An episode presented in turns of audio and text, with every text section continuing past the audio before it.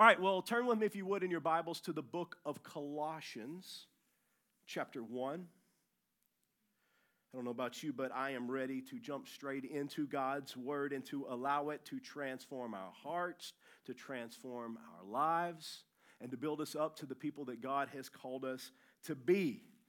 A people who are unhindered, shameless plug right there for our series title, in our pursuit of God, and a people who are ready to go and to take the good news of Jesus to their world. Now, for those of you that are just joining us, we have been on a series, as I just mentioned, called Unhindered, where we have been going chapter by chapter, verse by verse through the book of Colossians. And just a little background this letter was written by the Apostle Paul, and it was written to the church at Colossae. And in it, we can see his concern for this church that he's never visited. So he gives them some theological truths and insights about the nature and work of Christ and practical guidance for Christian living, all while written from the confines of a prison cell. And I mention this because I feel like it just brings context to who it is that's writing this letter. I mean, this right here wasn't some up and comer or run of the mill theologian. This was a man who had some serious street cred amongst the early church community. Like everyone knew who Paul was.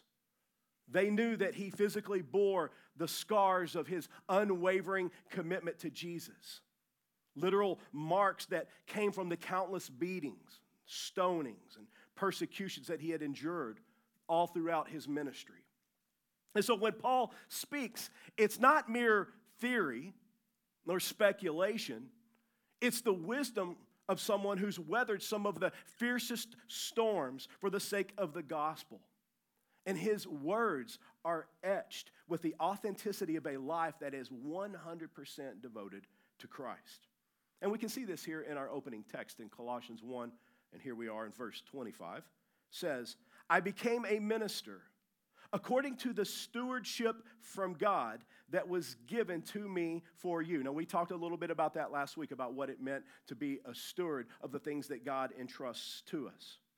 He goes on to say, so that I might fully carry out the preaching of the Word of God. Now, some of your translations will say to make the Word of God fully known. Now, I want us to just hang out here for just a moment. I think it's real interesting that the Holy Spirit led my wife uh, to change what she was going to say this morning because it really fits right in with what I'm talking about. I want us to dial in on one particular word that Paul uses here. He says, that I might fully, sound like a familiar word, right? Carry out the preaching of the Word of God. Now, if you remember in the first message of this series, I, I taught you about how uh, expensive it was for parchment and, and for ink. And so we know that Paul would have been very selective with every word that he wrote. And so when he wrote the word fully, it was intentional. It had meaning and it had purpose. You see, the word fully in the Greek, it conveys a sense of completeness, abundance, or saturation.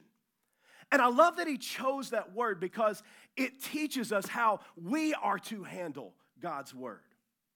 We're to proclaim the entire message of the gospel without omission, compromise, or dilution. Paul's use of fully reflects his dedication to presenting the gospel in an unadulterated form, leaving nothing out. He wasn't a selective preacher, cherry picking convenient or popular parts of the message, but instead, he was resolute in conveying the whole counsel of God, even whenever it came at a personal cost. Sadly, in today's word, we, world, we have many preachers who are partially preaching the Word of God. Like they soften or they omit certain challenging aspects of the gospel. And they do so because they're enticed by the allure of larger audiences, popularity, or worldly success. Well, Paul's example calls us to a higher standard. But now I want you to watch this because this isn't just talking about preachers. We are all called to make the Word of God fully known.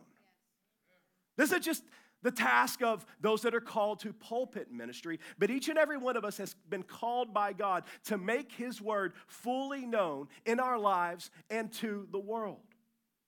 And that call, I can promise you, comes with a price. Meaning that you're likely to be treated differently. You may not get that invitation to some of your peers' gatherings. It means that you might have to step outside of your place of comfort and security. And it can also even lead to persecution when you stand firm in the face of opposition from a world who often rejects God's message. Ultimately, fully preaching the gospel can even cost us our lives, as it did for Paul and many other Christians all throughout history. Yet, in the midst of these sacrifices, we find the fulfillment of Christ's call for us to take up our cross and to follow him. We become like that man we spoke about a few weeks ago who goes and finds a hidden treasure in the field. And then we go and we gladly give everything that we have to lay hold of it. Are you getting this, church? I'm talking about us being all in and unhindered in our pursuit and devotion to Christ. Be willing to pay the price, no matter whatever it may be, to ensure that we live in such a way. But let me be sure that I'm clear in what I'm saying because fully making God known is about more than just the words that come out of our mouth, but it's also about the fruit that comes from our life.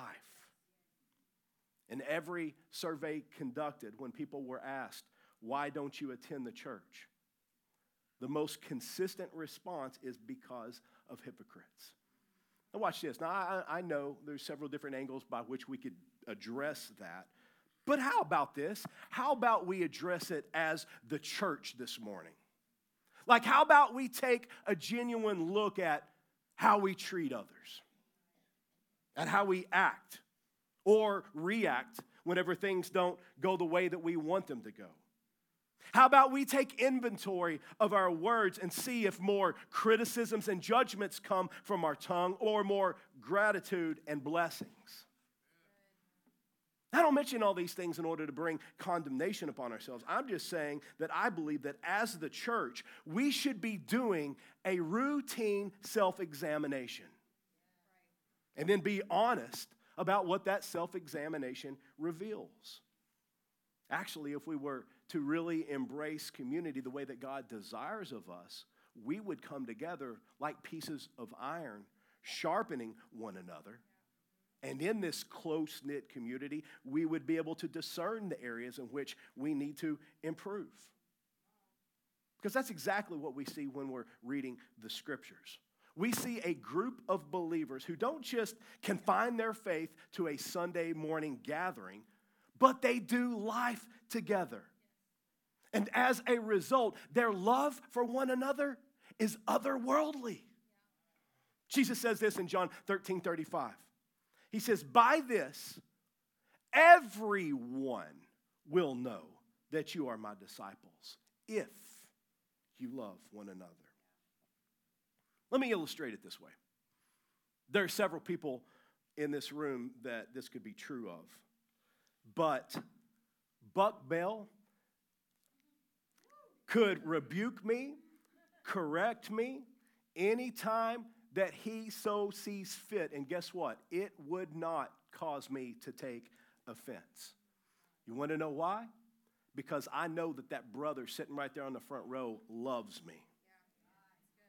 Now, that doesn't mean that it is going to sting, right? I mean, none of us ever like to be corrected. But if he ever points out an area that I need improvement, I'm going to listen and know that it was driven not by criticism, but by love. Now, church, when we as a community of believers operate in that kind of profound love, then would be able to gently and lovingly help one another grow. knowing that it's all rooted in our love for Christ and our love for one another. You see, this kind of love is transformative and unmistakably marks us as followers of Jesus. But catch this I can promise you that if all you ever do is to come to church a few times a month, you'll never fully experience what we're talking about here. 1 John 4 12 says, No one has ever seen God. But if, and watch this because this is a very big if, but if we love one another, God lives in us and his love is made, there's that word again, complete in us. Hmm. Don't you love how the scripture uses words like, even what Jody said today, complete, full, and abundant? I love it. Friends, this is right at the heart of the gospel. Why? Because Jesus is the Alpha and the Omega. He's the first, He's the last, He's the beginning, He's the end. And as we read a few weeks ago, all things are held together in Him. See, it's not a matter of what God can do because all things are possible with Him. But the Bible teaches that all things also are possible to him who believes. So the question here this morning is do you believe? Do you believe what his word says? See, I think that this is right at the heart of what Paul is trying to communicate to the church at Colossae to imitate his life by giving his heart fully to the cause of Christ, not holding anything back, but do everything that his word says to do. Guys, this is where we start walking in the blessing of God. I've seen so many people, they say, Well, I tried church.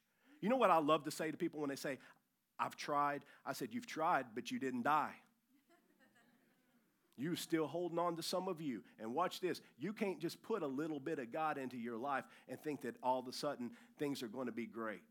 Whenever you repent, and I just need to put this out there because so many churches is just making it so easy. Man, come to the altar. Hey, we'll give you 100 bucks if you come up here. I mean, I don't know. You know, it's like, no. You know what? There should be a barbed wire fence up here 10 foot tall, and we dare people to get to the other side. Because, friends, we're talking about heaven or hell here. Do you recognize that? So we can't just say, well, let me try this God thing and just see how it works. As a matter of fact, if you're here and you're thinking, I'll just try this God thing, it's not going to work for you if you just try it. It requires you being all in. Jesus has to be Lord of all, or he's not Lord at all. If you're going to put him fifth place in your life and you expect God to work miracles, it doesn't work that way. You don't, you don't have to take my word for it. Matthew 6 33, Jesus said, Seek first, not third, not second, first the kingdom of God and his righteousness. Then all things will be added to you. So, whatever it is that you need added to your life, first and foremost, you need to know that Jesus has to be first, friend. And so, if you're here and you're doubting and wondering, why am I not seeing God? Then put him first. Ah, now don't be here and say, well, I have been putting him first for the last five days. Well, this thing called steadfastness, too. And there's this thing called patience, this virtuous thing where God wants to do a work in us. And if we allow patience to have its perfect work, it says, then we will be complete. There's that word again. Yeah. So there's a process. There's a process. Amen? Now let's go on to the next two verses Colossians 1, verses 26 and 27. And Paul continues writing by elaborating what, on exactly what the Word of God is. He said that it's the mystery which has been hidden from the past ages and generations, but has now been made manifested to his saints, to whom God willed to make known what is the riches of the glory of this mystery among the Gentiles, which is, ready, Christ in you, the hope of glory. Now, watch this. For us 21st century Christians, I don't think that we fully grab hold of how significant this revelation here was for the church at Colossae. Paul is telling them that what had been hidden from past ages is now being made known to them. So, what they're about to hear is what past generations never heard or didn't fully understand. Like, sure, the Old Testament gave some, some glimpses, but it was never fully revealed. But not only that, what did it say? They were Gentiles. I mean, there's guys who were constantly facing hostility and alienation. I mean, they were considered unclean, and they couldn't even see the hope of any of God's promises. But now Paul is telling them that the mystery of God, he said, it's being revealed to you. Church, hear me on this. We, I'm speaking to us, should never take lightly what we have been given with the Word of God. It's the Word of God that brings hope to the hopeless.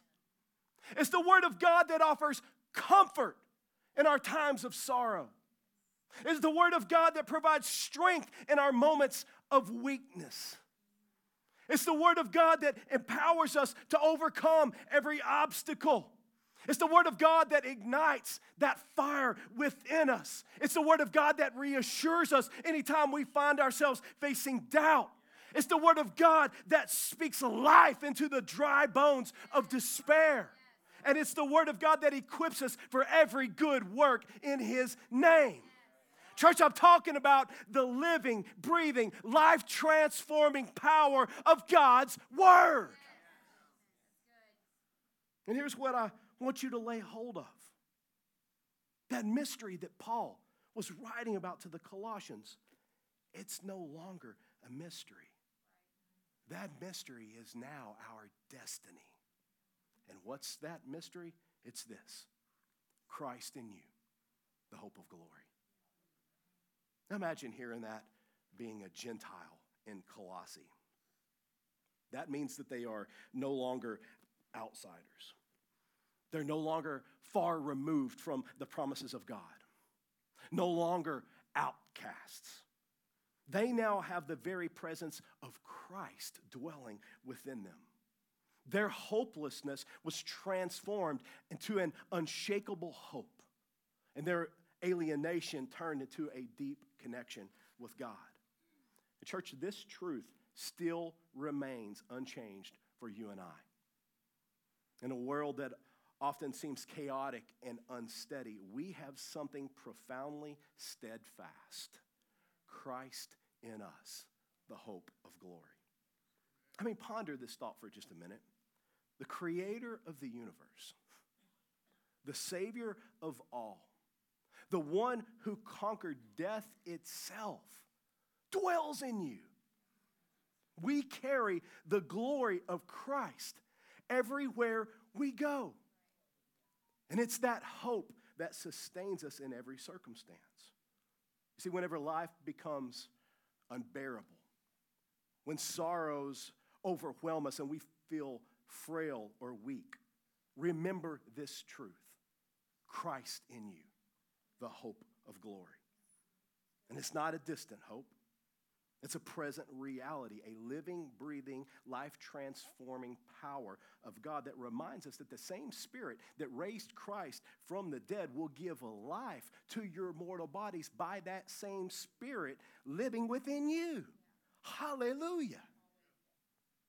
Now, let's apply that great promise and spiritual truth to where you live. Like, how does this apply in your parenting? How does this apply in your workplace? How does this apply in your marriage? Well, let me just say it does in every way. For example, in your parenting, it means that we are not alone in guiding and nurturing our children. We have the spirit of the one who leads us in truth and in love. And really, one of the most powerful ways that this truth impacts our parenting is by serving as a model for our children and allowing the life of God to transform our actions and our attitudes so that we point them to Christ. Practically speaking, it means demonstrating patience, kindness, and forgiveness. Because I can promise you that the world isn't teaching them these things. Christ in you, the hope of glory, also impacts how we relate to one another within the family because it encourages unity, love, and support, all of which is necessary for a healthy family. Can I just pose something to you? If you do not have a regular prayer, worship, or devotion time with your family, I can't think of a greater goal for your life than that. Like nothing reinforces the idea that Christ is the center of the family like doing these things together. I said, but what about the workplace? How does that truth affect my job? Well, knowing that Christ dwells within us can reshape our attitudes and our actions. And it, cause, it can cause us to approach our, our jobs with a sense of purpose rather than just trying to collect a paycheck. Christ in us, the hope of glory, means that we reflect his character with our coworkers, clients, and with our boss. It means that we show integrity, kindness, and excellence in everything that we do. And that we put the needs and the interests of others before our own, just like Jesus did. It also means that we work to be peacemakers anytime conflict arises. Now, some of you might be like, well, Pastor, this point doesn't uh, apply to me because uh, I work from home. well, um, I work from home too. But you know where I've found to be the most conflict in my life? It's not with the neighbors or coworkers or family. It's the internal conflict that I have to deal with.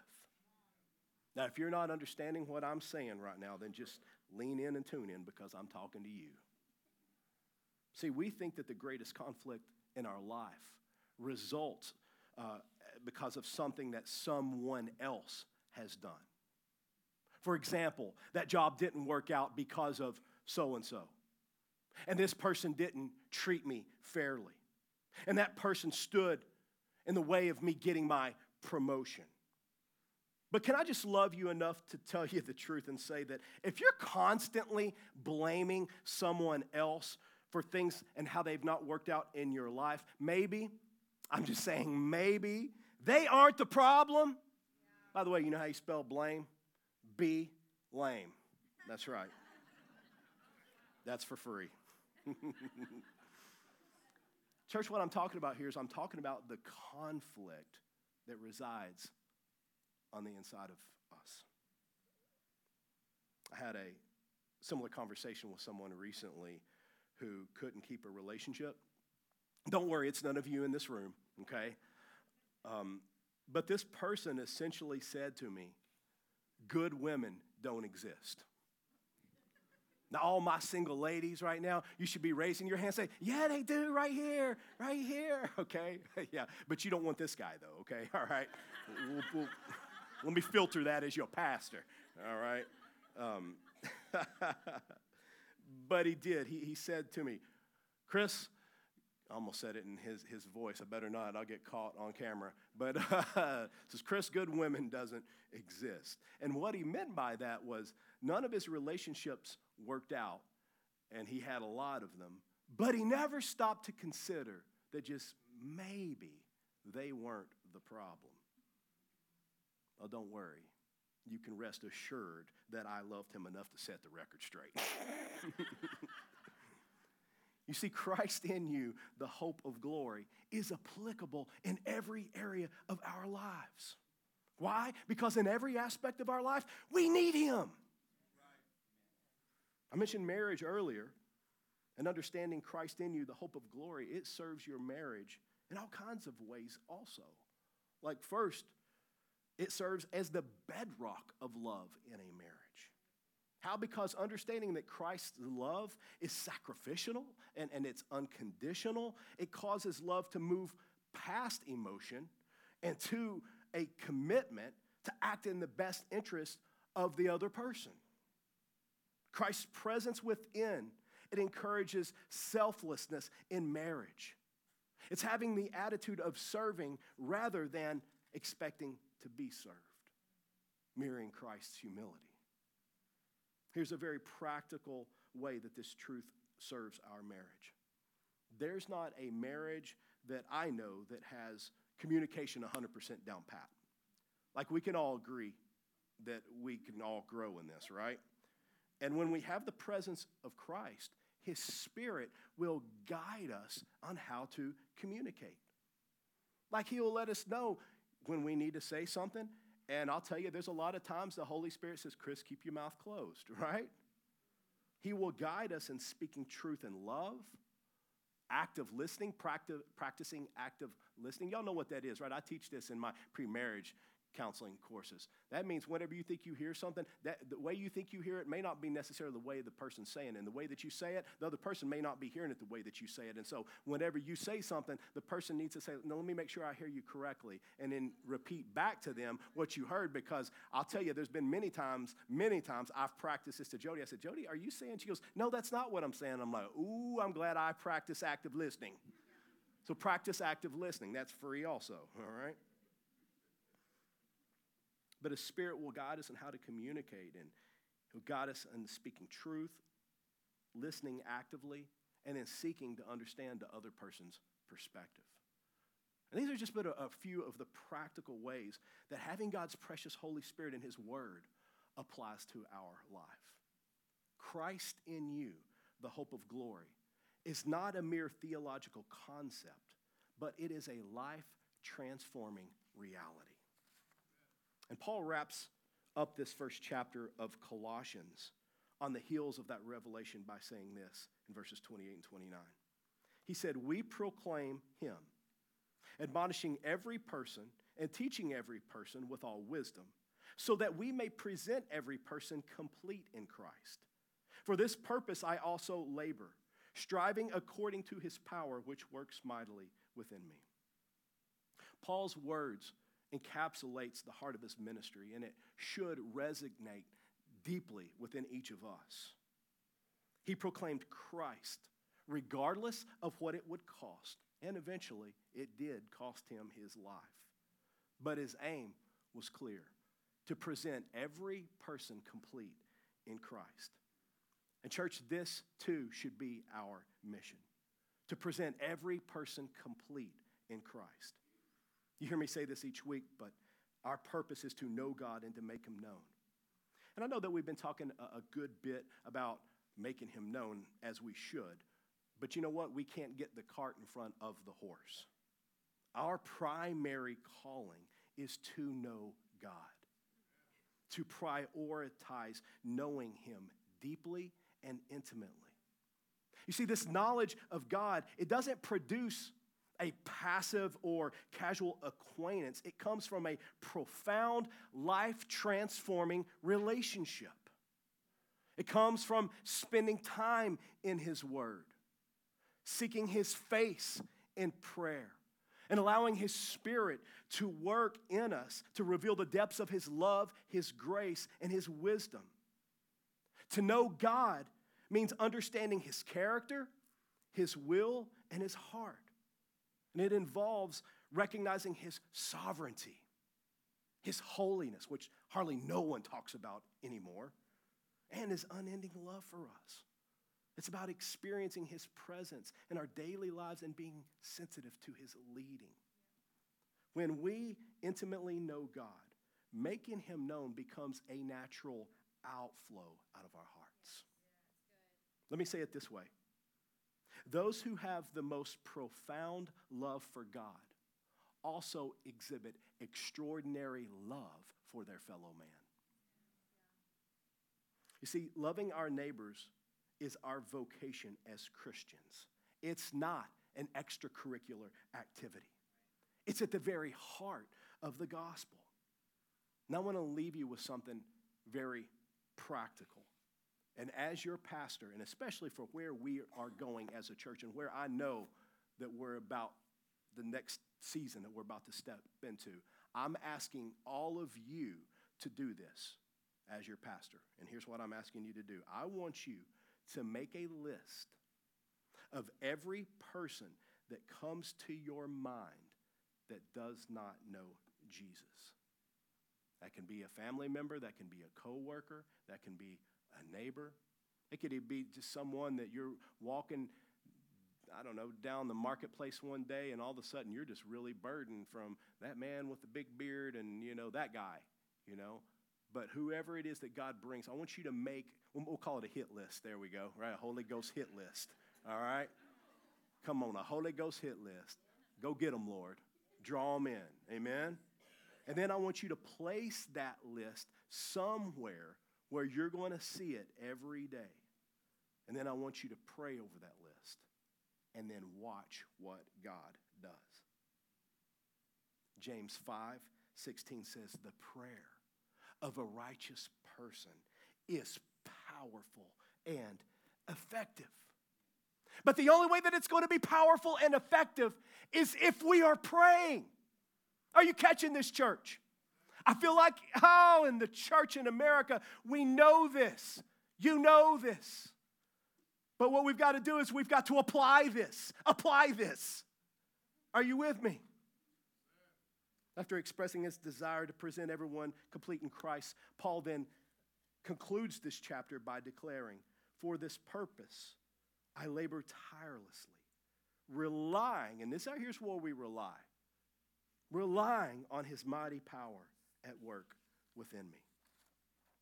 See, this tells me that revival isn't going to happen if we just sit on the sidelines. Passive spectators will never be a part of the great outpouring. No, it's going to require each of us being all in, unhindered, trusting the power of God to do through us what we could never do on our own. I know that in the church we often talk about waiting on God, as there are many times we should. But, friends, when it comes to making Jesus known to a lost world around us, watch this. He's waiting on us. Look, he already told us to go. Go spread the good news. Go share the gift of the cross. The greatest longing in the heart of God for humanity is that every person comes to know Jesus. And God has commissioned you and me to be the ones who facilitate that introduction. And here's what I'd like to do now. I want to ask everyone to stand to your feet with me. And I don't want us to just wait until we write out that list, but I want us to intercede right now for your lost friends and loved ones. As a matter of fact, this right here can just be a good start to the list that you're going to put together. But guys, let's put into action this message right now. Amen. How about let's just not wait till we get home? How about let's do it right now? And so I want you to think of those in your life who don't know Christ. I want you to think of like specifically one or two people right now, one or two people that you are going to speak the name of Jesus over them. You're going to speak their name to God right now. And then what we're going to do is we're going to bring them before the Lord and pray. Okay? Y'all ready? This is participation moment. This isn't spectator moment. All right? So y'all ready to do this? I'll lead you in prayer, but has everyone got that person? Yes. Yeah? Then let's pray right now. Join me in prayer. Heavenly Father, Lord, we come before you today with grateful hearts, recognizing that there is no greater desire on your heart than to see all of humanity come to know your Son, Jesus Christ. Uh, Lord, we are deeply aware that there are people in our lives who need to experience the love and the grace and the salvation that can only be found in Jesus. And we lift up the names and the faces of those who we know have yet to know you personally. And we pray, Lord, that your Holy Spirit would draw them closer to you and that you would touch their hearts and open their eyes to the truth of the gospel. Father, we ask that you would create divine appointments and open doors so that others would share Christ with them. Lord, grant us the wisdom, the courage, and the compassion to be your instruments in this mission. Help us to speak the words of life and to live out the love of Christ before them. May our lives be a living testimony to your grace and power. We also ask that you would soften their hearts and that you would just prepare them to be receptive to your truth. Remove any obstacles or barriers that stand in the way of their faith. Let your light shine in their lives, dispelling the darkness of, of doubt and unbelief. You, O oh God, are the God of.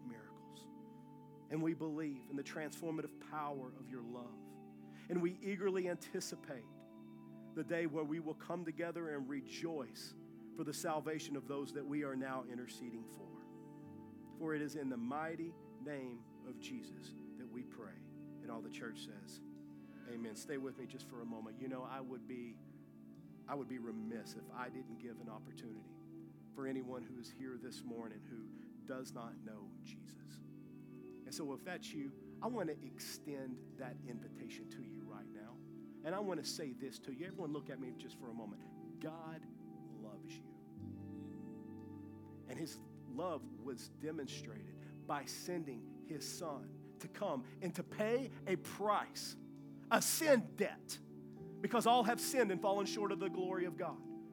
He sent his son to come and to pay that debt so that you and I could be back into right standing with God, so that we could be recipients of these great promises that we talk about here, so that we could walk in his peace, walk in his love. And by the way, one day, get the promise of heaven. Church, that's a big promise right there because I can promise you that eternity is long.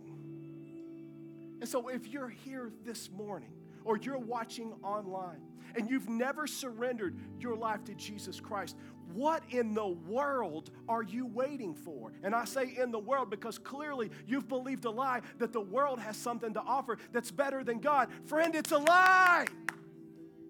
I said it's a lie. All the world has to offer is a counterfeit. I worked at banking for a short period of time when I was in Bible college. And here's the thing about a counterfeit it'll pass a few places, but eventually that thing gets caught. And so you can pass off the counterfeit for a while and say, but friend, I've been living my best life now, and, I've not had to face all these things that you're talking about. Hold on. That, that's from people who, who, who did it and found out, wow, man, uh, what was I thinking? Don't turn to the things of this world because, friends, it's a lie. Jesus is what you need. I'm going to say it again boldly and proudly because I know it's what I need, it's what you need, and it's what this world needs. Jesus is what you need. You were created to be in relationship with God. And the good news is this you can be in relationship with Him. It doesn't matter. Look, you could have got stoned out of your mind last night and someone drug you here. And guess what? God loves you. You could have fooled around with your boyfriend or your girlfriend last night, and maybe your mom or your dad, somebody talked you into coming today. Guess what? God loves you. When Jesus says come, He says, Come as you are.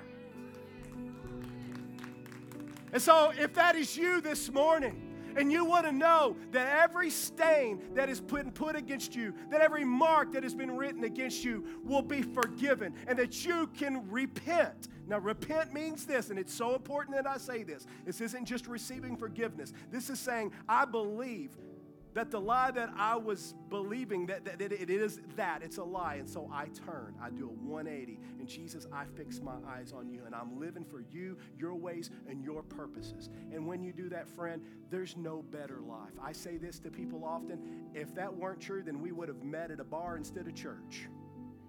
But guess what? There's nothing at the bar that's going to fill you there's not a relationship that's going to fill you. There's not a promotion that's going to fill you. There's not enough money in the bank that is going to make you happy and complete. Only Jesus can complete you. And not only does He complete you, by the way, He causes you to overflow so that your, His love flows in and through you so that others will grab a hold of it. And so, if you want that love, if you want that grace, that free gift of God, I want to ask you right now if that's you, would you put your hand up? Put it up. Don't wait to look around see if anybody look. Like if you say, man, I want Jesus. I don't care who's looking. I don't care. I want God in my life. I need God in my life. Friend, you can have him right now. What are you waiting for? What are you waiting for? God brought you to this place to hear this minister say, He loves you, man. He's got a better plan for your life, a better purpose than what you're living for. Now, if that's you, I'm going to invite you to pray with me right now. It's a prayer of surrender, the one that says to God, God, I recognize that I was born a sinner and I'm in need of a Savior. So I ask you, Jesus, to be my Lord and my Savior. That's what it is. And the Bible says that if we will confess with our mouth that Jesus is Lord, believe in our heart that God raised him from the dead, then we would be saved. You say, saved, what are you talking about? That's a Greek word, sosos, which means, you ready for this? Complete. That's what we've been talking about. Only Jesus can complete you, friend. Only Jesus can complete you. So if you want to be complete, that's what this is an invitation to right now. join me in prayer. Those of you that are watching online, join in as well because I assure you, whether you're hearing this message later next week or next year or next century, I promise you that this has no expiration date. You can call upon the name of Jesus, and whosoever calls upon his name will be saved. Pray this prayer out loud. Saints of God, join in with us as we pray out loud together. Pray this from the bottom of your heart. Lord Jesus, I confess that I was born a sinner in need of a Savior. Jesus, I believe that you are the Son of God, that you died on the cross for my sin. Jesus, I believe that you rose from the grave just as your word says. I want to live my life to know you and to make you know. In Jesus' name, amen. Amen. Come on, can we thank God one more time for his goodness and his love?